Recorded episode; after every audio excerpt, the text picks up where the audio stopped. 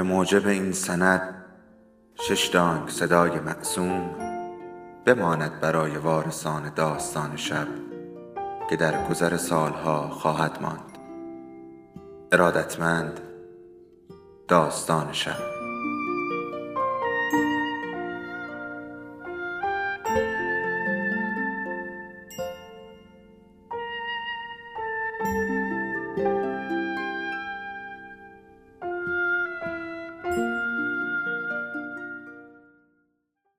بود یکی نبود.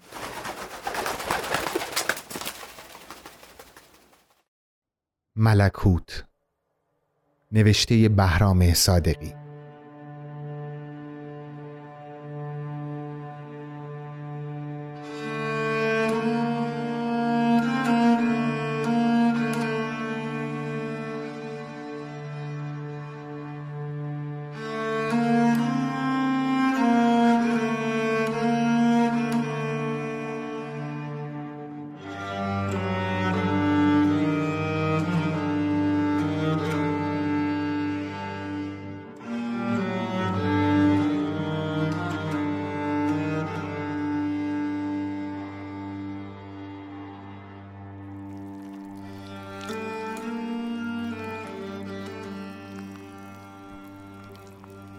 بعد از آن جن بیرون آمد. معلوم شد نواری که قبلا خارج شده بود دم او بوده است. جن به اندازه یک کف دست بود. شب کلاه قرمز و درخشان و دراز و منگولداری به سر داشت. قبا و ردایی زرندود و ملیل دوزی شده به بر کرده بود و نعلینهای ظریف و کوچولو پایش را می پوشند. مثل منشیان درباری قاجار بود تمیز و باوقار قلمدان و تومار کوچکی در دست راست گرفته بود و با دست چپ پسر بچه جنی زیبارو و سبز خطی را که چشمهایی بادامی داشت تنگ در بغل می فشرد. لعاب لزجی سر و رویش را پوشانده بود.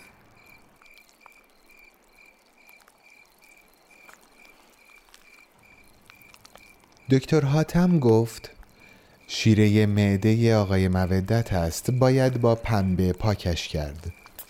جن را خشک کردند. او با صدای زیر و دلخراشی خندید. دکتر حاتم به گوشه دیگر اتاق رفت تا اسباب تزریق آمپول ها را فراهم کند. جن چیزی روی ورقه نوشت و سلانه سلانه به طرف دکتر حاتم رفت و آن را به او داد. منشی جوان پرسید چیست آقای دکتر؟ چه نوشته است؟ رمز است باید کشف کنم. دکتر حاتم کتاب قطور و سیاه رنگی از قفسه کتاب ها درآورد و چند بار ورق زد و دست آخر آن را روی بخاری گذاشت و به مطالعه و نوشتن پرداخت. جن روی ورقه با خطی کج و معوج و عجیب چنین نوشته بود. تیکا. آقای مودت به دوران نقاهت پا میگذاشت و پسر بچه زیبا با ریش هنابسته جن بازی می کرد چند دقیقه در سکوت و انتظار گذشت. دکتر حاتم پشت به آنها کرده بود و سر بزرگش به روی کتاب خم شده بود. نگاهش در روی کاغذ بر رمز کشف شده میلغزید. برگ انجام کار. من سراسر معده و روده آقای مودت 42 ساله را به خوبی کاویدم و دیدم که به سرطان خطرناک و کشنده معده از نوع گل کلمی دچار است. آثار و شکوفه های این گیاه در همه جای مخاط به خوبی دیده می‌شد. مرگ زودرس و افتضاحآمیز آقای مودت همراه با دردهای طاقت فرسا حتمی است. ارادتمند معمور شماره 999 مرد چاق در کمال بیحسلگی پرسید کشف شد یا جان ما به لب می‌رسد؟ دکتر حاتم با صدای رعبانگیزی جواب داد مطمئن باشید نوشته است. شما بی جهت با من مبارزه می کردید و مرا از مأموریتم باز داشتید همین امشب خود شیطان رئیس مستقیم من به سراغتان می آید اگر حرفی دارید با او بزنید و اگر هم توانستید به جنگش بروید. دوستان به هم نگاه کردند. آقای مودت به نرمی خندید. جن که اکنون شبیه یک جنگجوی مغولی شده بود به دکتر حاتم تعظیم کرد و سفیر کشان از درز در بیرون رفت و در فضا ناپدید شد.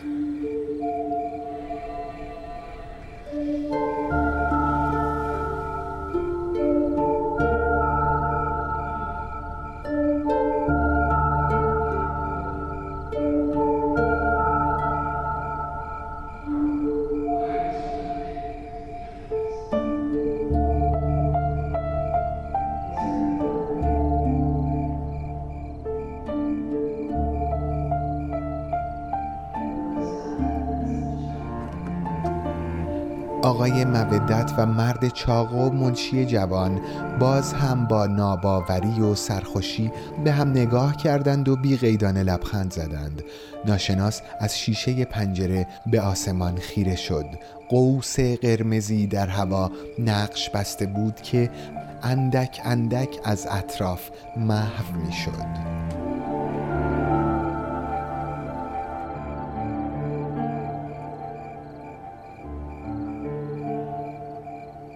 دکتر حاتم آقای مودت و ناشناس را از معجون خود بی نصیب گذاشت و پس از آنکه منشی جوان برای مرد چاق توضیح لازم و کافی داد و مخصوصا تاکید کرد که این دارو عمر و میل جنسی را زیاد می کند چهار آمپول از نوع روتارد به آن دو تزریق کرد. خداحافظ گفتند دکتر حاتم کیف های پول آقای مودت و مرد چاق را به عقب زد. منشی جوان گفت آیا باز هم می توانم شما را ببینم؟ این آرزوی من است. دکتر حاتم جواب داد من فردا خواهم رفت. اما شما باز هم مرا خواهید دید. آنها بیرون رفتند. هنوز به خیابان نرسیده بودند که دکتر حاتم ناشناس را صدا زد. دیگران آن سوی خیابان کنار جیپ ایستادند. دکتر حاتم ناشناس را به درون خانه کشید و آهسته اما با لحنی قاطع گفت برای این با تو حرف می‌زنم که می‌دانم امشب گفتگو نخواهی کرد آیا مودت این اواخر ناراحتی های گوارشی نداشته است؟ دردهایی در شکمش احساس نمی کرده؟ گاه خون بالا نمی آورد؟ ناشناس با حرکت سر به تصدیق جواب داد دکتر حاتم نگاه سوزانش را در چشمهای او انداخت به او سوزن نزدم زیرا لزومی نداشت تو را هم بخشیدم چون به من کمک خواهی کرد. اما این راز را بشنو. من همه زنها و شاگردها و دستیارهایم را کشتم و از آنها صابون و چیزهای دیگر ساختم. این آمپول هایی هم که به همه مردم این شهر رو به دوستان تو تزریق کردم چیزی جز یک سم کشنده و خطرناک نیست که در موعد معین یعنی چند وقتی که من اینجا نیستم وقتی که فرسنگ ها از شهر لعنتی شما دور شدم و به شهر و یا ده یا سرزمین لعنتی دیگری پا گذاشتم و سوزنها و سرنگ هایم را برای تزریق به مردمانش جوشانده و آماده کرده ام اثر خواهد کرد. کودکان را خیلی زود خواهد کشت و بزرگترها را با رنجهای تحمل ناپذیر گوناگون و عوارض وحشتناک سرانجام از میان خواهد برد. من از همکنون آن روز فرخنده را به چشم می‌بینم هفت روز دیگر را. روزی که حتی قوی ترین و سمج ترین افراد را از پا در خواهند آورد. و شهرستان دیگر قبرستانی بیش نخواهد بود. آن روز ناله ها دیگر خاموش شدند اجساد باد کردند و میگندند. در کوچه ها مرد چاق از آن طرف خیابان فریاد زد. آقای دکتر خیلی معطل شدیم. اجازهش بدهید بیاید. آخر باز باید به باغ برویم. اجساد باد کرده و گندیده در خیابانها و کوچه ها و اتاقها روی هم انباشته شده است. لاشخورها فضای شهر را سیاه کردند. بو بو بوی مرده بوی زنهای زشت و زیبای مرده. و مردان شاد و یا ناشاد بوی بچه های چند روزه و جوانهای تازه بالغ. همه جا همه جا. آه افسوس که من همیشه از لذت تماشای مناظر محروم بودم. زیرا در هر شهر و هر سرزمین مجبورم زودتر از موعد کوچ کنم. آن وقت دکترهای شما چه خواهند کرد؟ بدبخت ها آن چند جوان بیچاره دیوانه خواهند شد. بو دیوانهشان خواهد کرد. خودکشی می کنند ناشناس تکان خورد. دکتر حاتم زمزمه کرد. آخرین زنم را همین امشب خفه خواهم کرد. این کاریست که شبهای آخر اقامتم در شهر و دهی که باید ترکش کنم انجام می‌دهم. او اکنون با خیال راحت و دلی سرشار از عشق و محبت من خوابیده است. چقدر دلم می‌خواست عقیم نبودم و می‌توانستم بچه دار بشوم. آن وقت تشنج ها و جان کندن های فرزندانم را نیز تماشا می‌کردم. اما این میملام او با همه کسانی که تا کنون در عمرم دیدم فرق دارد و تنها کسی است که خیالم را ناراحت می کند او مرا به زانو در خواهد آورد. ذره ای از مرگ نمی ترسد به استقبال آن می رود مرگ دهشت بیماری رنج. برش مسخره بیش نیست. او چهل سال شکنجه ها را تحمل کرده است و همین مرا در مقابلش ضعیف و متزلزل می کند منشی جوان فریاد زد. نمیایی؟ دکتر حاتم همچنان زمزمه می کرد برو برو سرانجام برای او هم فکری خواهم کرد. فکر بسیار تازه و زیبایی اما نه در این ساعت آخر شب. مسلما پیش از آن که کوچ کنم و شاید شاید وقتی که سپیده می‌خواهد بزند. ناشناس لبخند زد. به سوی دوستانش رفت. در پشت سرش بسته شد. صدای گام های مرتب و شمرده دکتر حاتم که به درون خانهش می‌رفت به تنین گنگ و خفته مبدل شد. در بیرون همه جا محتاب بود.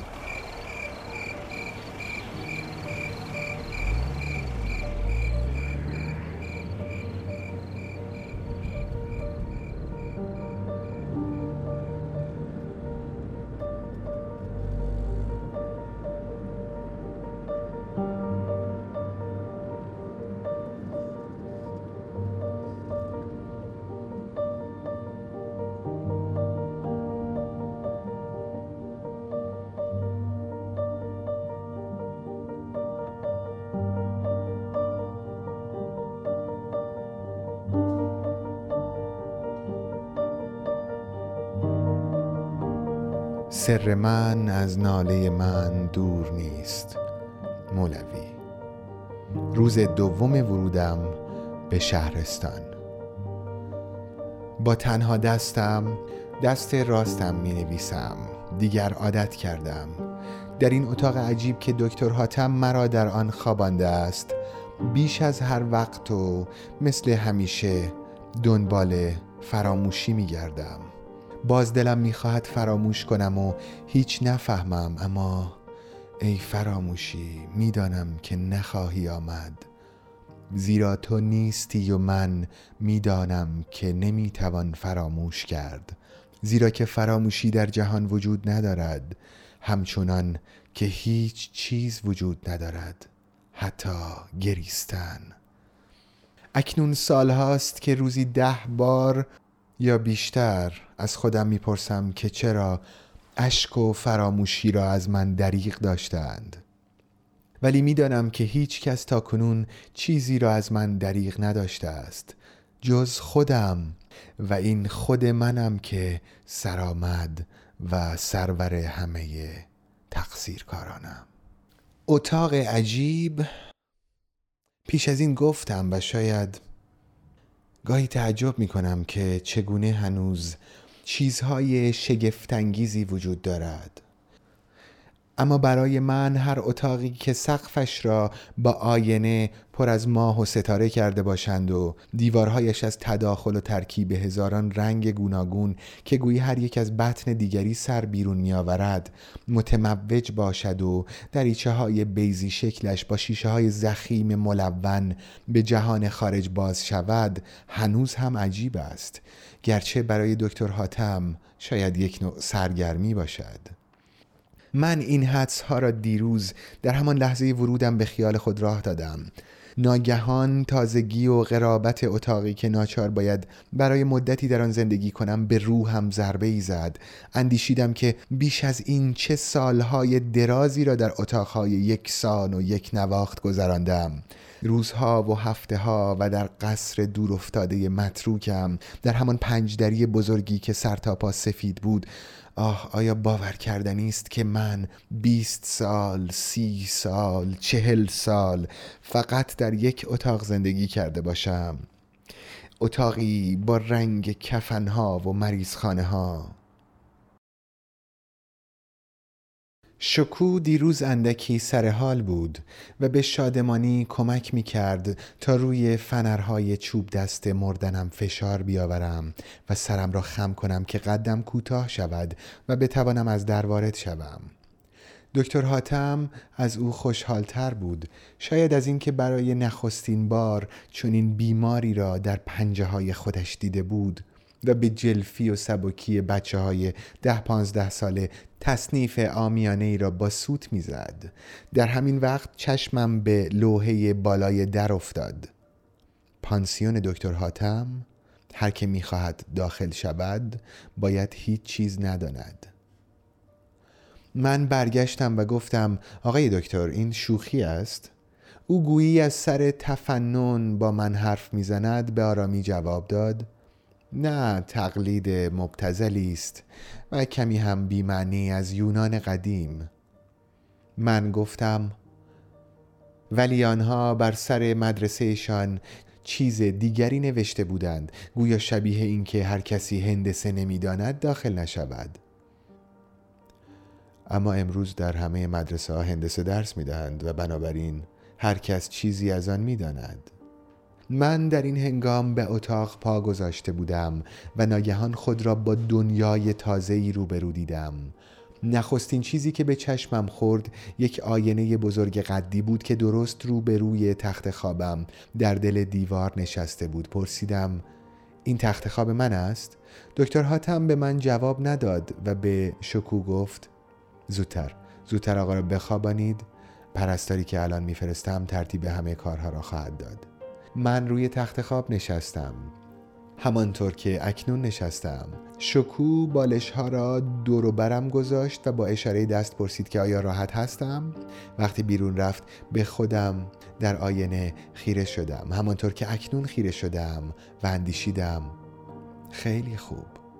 باید هیچ چیز نداند. آیا من چه می‌دانم؟ من هیچ نمی‌دانم. اما نه این وحشتناک است این ترساور است این دروغ است. من خیلی چیزها می‌دانم. من همه چیز می‌دانم. و بنابراین اکنون که پا به این دخمه رنگارنگ گذاشتم لابد حادثه مشعومی اتفاق خواهد افتاد.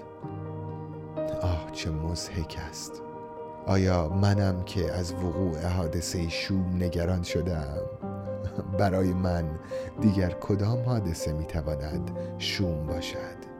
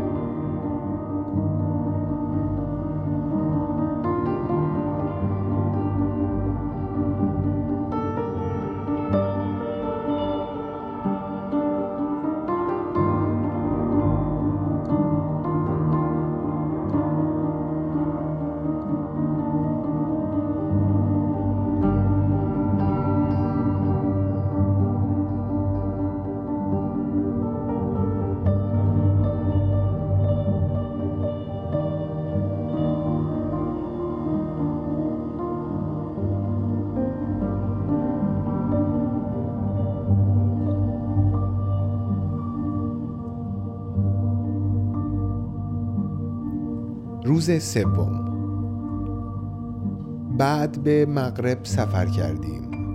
وقتی که دیگر حتی یک لحظه برایم ممکن نبود در آن پنج دری سفید قصرم زندگی کنم چه خوب به یاد میآورم. مرا در کالسکی گذاشتند که روزنی هم به خارج نداشت.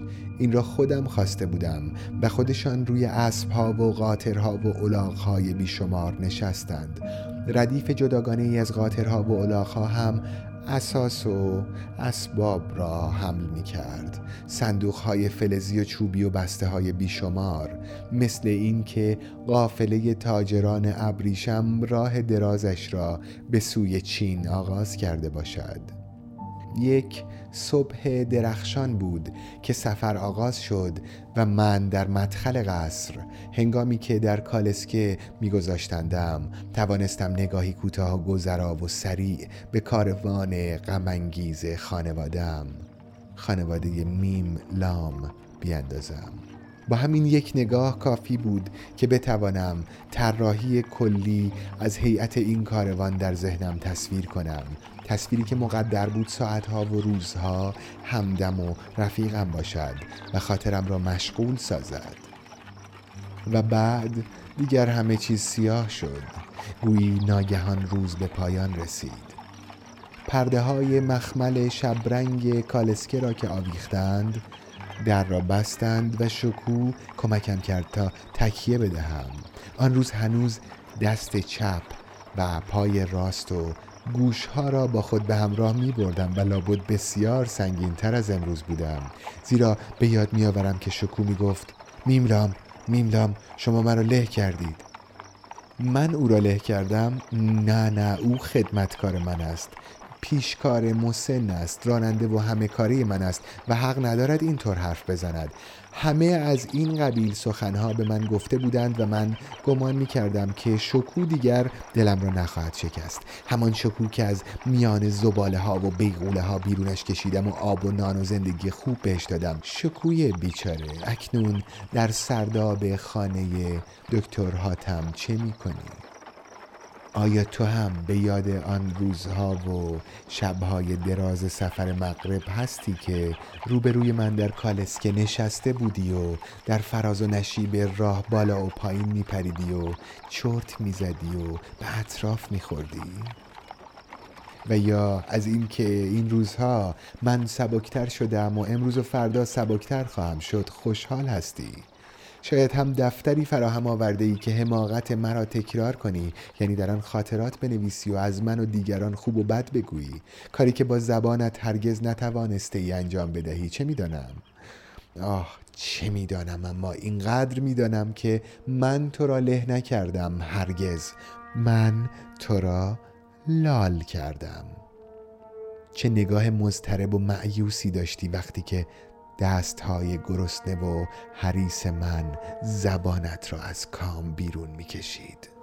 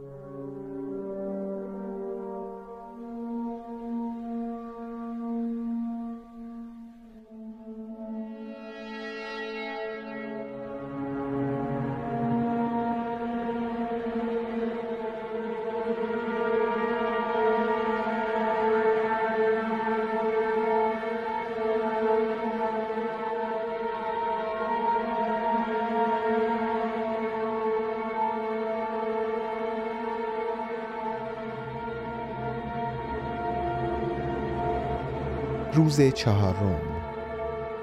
هنوز از روز اول حرف می‌زنم زیرا این سه روز دیگر در یک نواختی و تنهایی و یکسانی گذشته است. دکتر حاتم تاریخ جراحی مرا مرتبا عقب میاندازد. شاید می‌خواهد میزان حوصله و استقامت مرا بسنجد یا مقاومتم را هر دم بشکند و آنگاه لذت ببرد. اما در این میان مهمترین و جالبترین چیزی که ممکن است وجود داشته باشد روز به روز بهتر و بیشتر به اثبات می رسید او مرا نشناخته است و نمی‌داند کیستم و حرفهایم را باور کرده است. اما برای من محقق شده است که او کیست. هیچ چیز از تغییر نام و شخصیت گرفته تا جراحی پلاستیک صورت و تعویز رنگ موهایش نتوانسته است مرا گول بزند. هموست. همان مرد ناشناس مرموز است که 20 سال پیش به شهر ما آمد و با پسر من دوست شد. آن روز خود را شاعر و فیلسوف مینامید و یک روز هم بی سر و صدا غیبش زد. اما من از روز اول حرف می زدم وقتی شکور رفت ناگهان خودم را تنها تر از همیشه حس کردم و از عرق سردی که مثل باران بر تنم فرو ریخت لرزیدم و دیگر نفهمیدم چه بر سرم آمد. پس از آن گرمای مطبوعی بود و دکتر حاتم نبزم را در دست گرفته بود. به شما یک بحران ناگهانی دست داده بود. حالتی بود شبیه اغما. اگر بتوان گفت چرا به او نگفتم که من با این بحران ها آشنا هستم و تمام عمرم مثل زورق خورد شده ای در تلاطم این حالت ها و اقماها نوسان داشته است؟ دکتر حاتم را از میان شب می دیدم که می پرسید او لال مادرزاد است؟ کس دیگری از میان دندانهایم به او جواب داد که من او را خوب می شناختم و می دانستم کیست و یقین داشتم که باز آن حال لعنتی به سراغم آمده است. آن تب و غبار لعنتی آن بحران که مثل آوار بر وجودم فرود می آید و مرا منهدم می کند تا از میان گرد و خاک از لابلای گرد باد و خرابه ها همو همو بتواند برخیزد. هم او که با لب و زبان من حرف می‌زند و با لحن و صدای من و به دکترهاتم پاسخ می‌دهد و هم او که با دستهای من فرزندم را قطع قطع کرده است و زبان شکو را بریده است.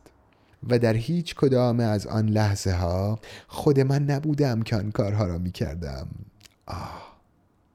به چه کس دیگری می توان گفت که باور کند؟ من میسوختم و عرق می‌کردم و مغزم میجوشید و یک بار نیست می‌شدم و او در درونم برمیخواست و حرف می‌زد و به نوکرها دستور می‌داد و نعره می‌کشید و شکورا کتک می‌زد. پس از آن طوفان آرام می‌گرفت و من از میان دریای خستگی و ظلمت بار دیگر مثل بچه معصوم متولد می شدم اما بچه که پیشا پیش جنایت ها و بدی ها و گناه های محترم و مقدر خود را به خوبی انجام داده باشد. او لال مادرزاد است. او لال مادرزاد است. تنین این سوال در سرم میپیچید و باز همو با زبان و لبهای من به دکتر حاتم جواب می‌داد. چه می‌دانم؟ چه کسی او را به خوبی می شناسد که بتواند بگوید کسی تا به حال از او نپرسیده است به او در سرداب خانه جایی دادم بسیار راضی بود اما پرستار چه شد؟ چرا شما مرا به این اتاق آورده اید؟ در این لحظه دیگر حتی او نیز در وجودم خاموش ماند و من از میان تب دکتر حاتم را نمی‌دیدم آن حال غریب آن نشعه پرقدرت اکنون مرا کاملا در بر می گرفت. مثل همان روزی شده بودم که دوازده سال داشتم و با خانوادم به باغ رفته بودیم. آن روز که در ایوان باغ نشستیم و من با گلهای سرخ باغچه جلوی ایوان بازی می کردم. جوی آب از کنار باغچه می گذشت و پونه های خودرو عطر خود را با نسیم تا دور دست می فرستادند. بچه ها پشت سرم به جست و خیز و بازی مشغول بودند و من باز هم از آنها کناره گرفته بودم. چیزی بود که مثل همیشه مرا به سوی انزوا و تنهایی میکشاند. ناگهان مادرم از قفا صدایم زد و در همین وقت بود که قنچهای در انگشتانم له شد. دستم از تیغ خار آتش گرفت و من فریاد زدم میسوزد. و برای اولین بار برای اولین بار بود که خودم را در کشاکش کابوسی عجیب احساس کردم. همه چیز زرد شد و پرده ای نگاهم را کدر کرد و مثل اینکه کمی از زمین بلند شدم سرم گیج رفت و گرمای کشندهی در سراسر بدنم لول خورد. همه این چیزها چند ثانیه بیشتر طول نکشید. باز بر زمین قرار گرفتم و هر چیز به سرعت رنگ حقیقی خود را باز یافت. من به صدای مادرم برگشتم و خودم را به دامانش انداختم و او خون دستم را با دستمالی پاک کرد. من ترسیدم به او چیزی بگویم.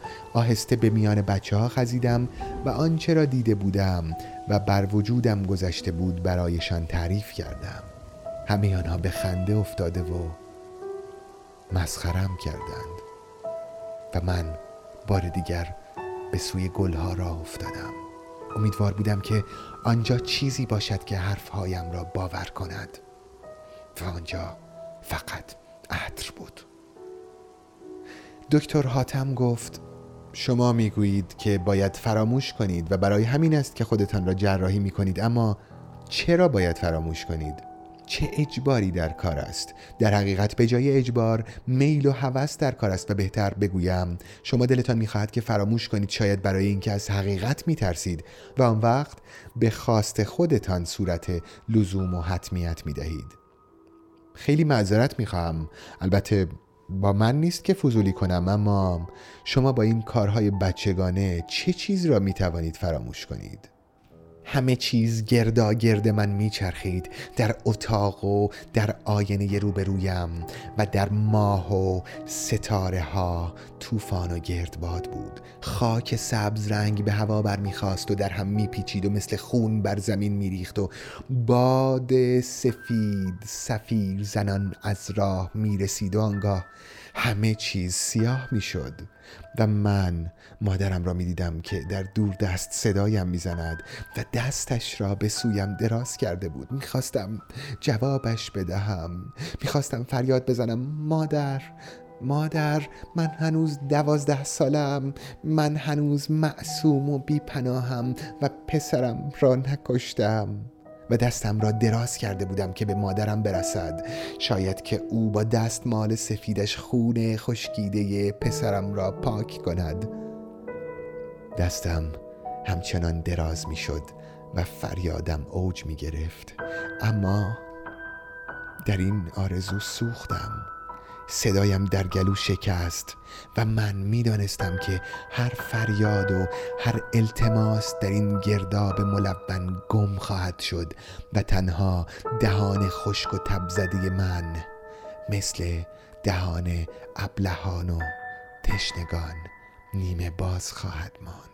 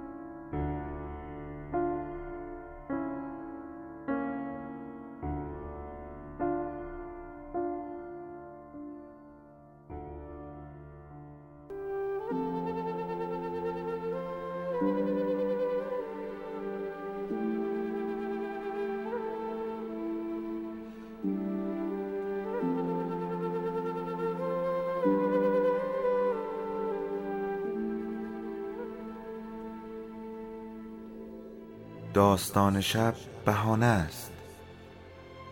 برای با هم بودن دور هم نشستن شنیده شدن.